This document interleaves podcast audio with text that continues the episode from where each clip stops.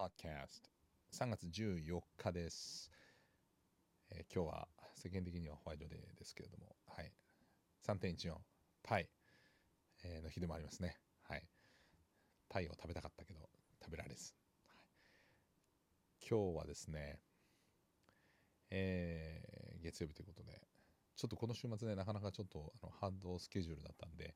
えーポッドキャストをしゃべる余裕がなかなかなかったんですけど、えこのまずねあの前の週末はまず F1 のついに開幕前のテストが行われて、えーなかなか3日間通して3セッションやらせていただいたんですけれどもいや面白かったですね。ちょっと力関係がどうなるか全然わかんないということで、えー F1 に関してはかなり期待ができる今週末のか開幕かなと。金曜日から、えー開幕しまして。で今回はあの DAZN で、えー FP1、2、3予選決勝とあるわけですけれども FP2 金曜の夜の、えー、とズムサタ前の時間ですかね以外は全部担当させていただくので FP1、3予選決勝担当させていただくので、えーぜひともご覧いただきたいと思いますね。どこが強いのかレッドブルがやっぱり抜け出してるのかどうかちょっとメルセデスが苦労してるのか本当かな？また詰め隠してる気もしますけど。はい、えーそんなことも担当しながらあと自転車はね、えーティレーノ・アドリアティコとあとパリニースを、えー担当させていただきまして、えーこちらも非常にあのログリッチとポガチャルという分かりやすく分かれてこのスロベニア人2人が、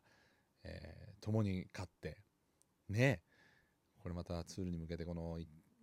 直接対決になるのかななんていうことがワクワクするような、え結果でもありましてスポーツもいよいよ始まってきてなんかこう気温の上昇とともに花粉症きついんですけどウキウキしてきたなと。はい、えーそして、あのー日曜日に関してはね、えー真犯人フラグもありまして、えついに最終回。いや見てない方もいると思うのでちょっとね結論は言わないですけどちょっとなかなかあ日本ドラマにないようなエンディングというかちょっとびっくりしましたね。そういう意味でこう終わり方は裏切られた部分もあるんですけど犯人はそっちか！という感じで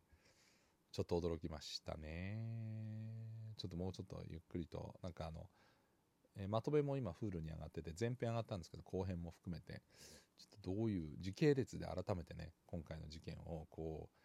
う追ってくれているので、えーこれをちょっともう一回ちゃんと見て、えー振り返りたいと思いますけど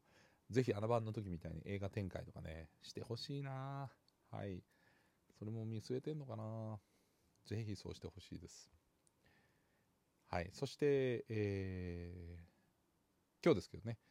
今日はえっ、と以前クレバさんとした仕事の第2弾。今度は別の方と。これまだ詳細言えないんですけどこれを、えー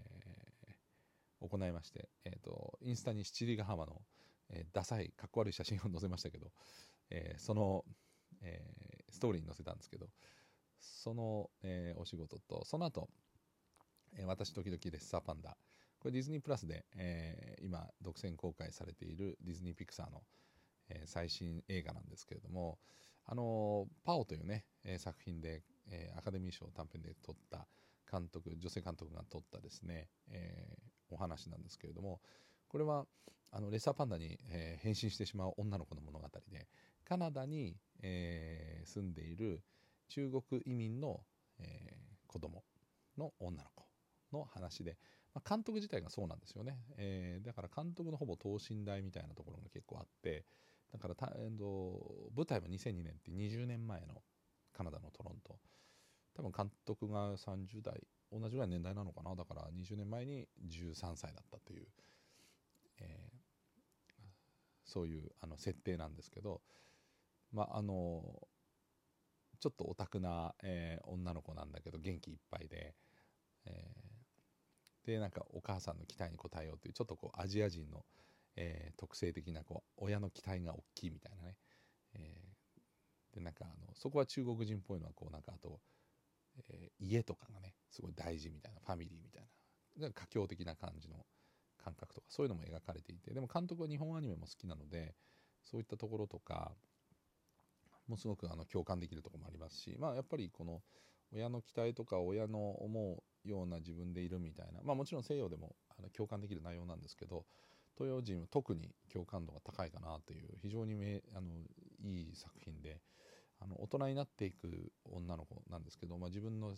春期とか子供がいらっしゃる方は、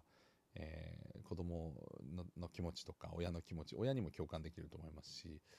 だその辺をこううまく描いた、えー、非常に力作になっていてこれあのメイキングもディズニープラスで見られるのでよかったらぜひ合わせて見てもらえるとあの全員今回あのリーダーが女性っていうピクサーでも初めてなんだそうですね。監督からのプロデューサーまで全員女性っていう、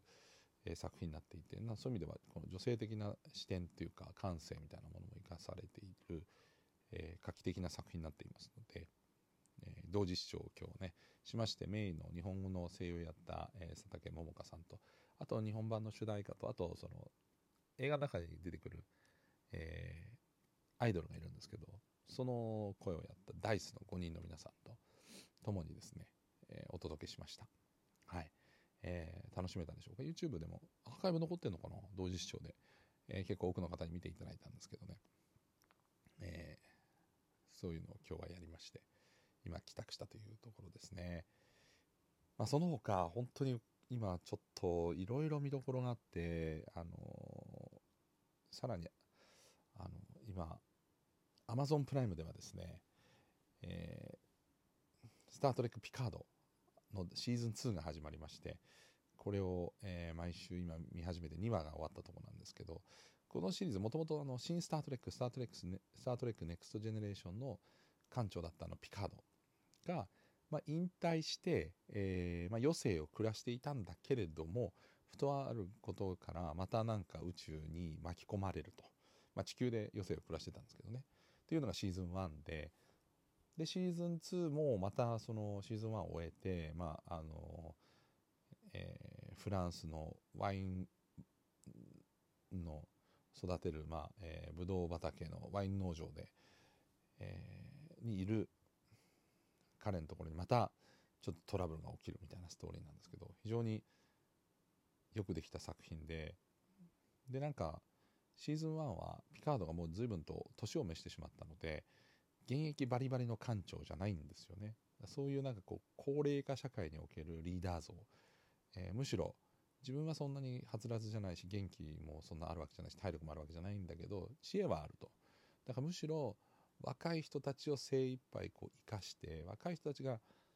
躍動するその、えー、見守り役というかそのガイド役としてっていうね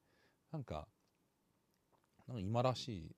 ヒーロー像だなというふうに思っていてそれがシーズン1だったんですけどシーズン2はそこからまた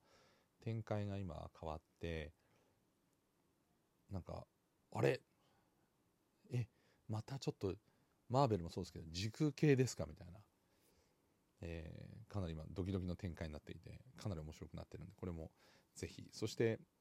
えー、さらにあのアップロードというこれはね僕はもうアマゾンプライム史上最高の傑作だと思うんですけど、ちょっと大人向けの作品ではあるんですけど、これのシーズン2が、え配信が始まりまして、まあ、どういう作品かというと、ちょっと近未来なんですけど、えー、自動運転の車と、あと手を広げるだけでこう画面がピッて空中に現れるスマホみたいな時代なんですけどね。で、そこで、あのー、生きたまま脳みそだけアップロードすると、あの世で永遠に生きていけるという、えー、世界でで交通事故で瀕死の重傷を負った、えー、主人公がアップロードされてしまって、まあ、アップロードしてであの世あの世に行くんですけれどもそのガイド役のまあもともと彼女がいるんですけどセクシーな彼女がいて自分勝手なちょっとビッチ系の。だけど、えー、それだけじゃなくてこうアップロードした時にこうガイドしてくれるシリみたいな役割の本当の人間がいてでこの人現存してるというか生きてるんですよね。でもその知り役の、まあ、エンジェルっていうふうに言われてるんですけどの女の子がその主人公に恋をしてしまうっていう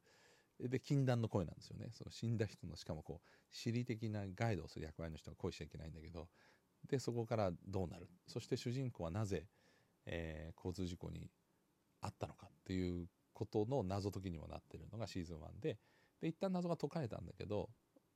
ちょっとえっていうこう終わり方をしたシーズン1の続きとしてシーズン2が始まりましてなんかもう早速2話にして1話にしてあれ？まあ、これ今全7話公開されてるんですけど、まだ僕1話しか見てないんですけど、え？っていうような展開になっています。えー、それと、あとは、あの、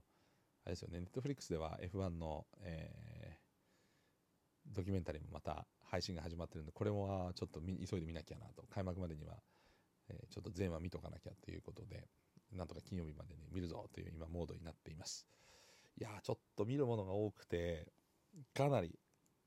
楽しいんですけど、時間がというところではあります。はい。え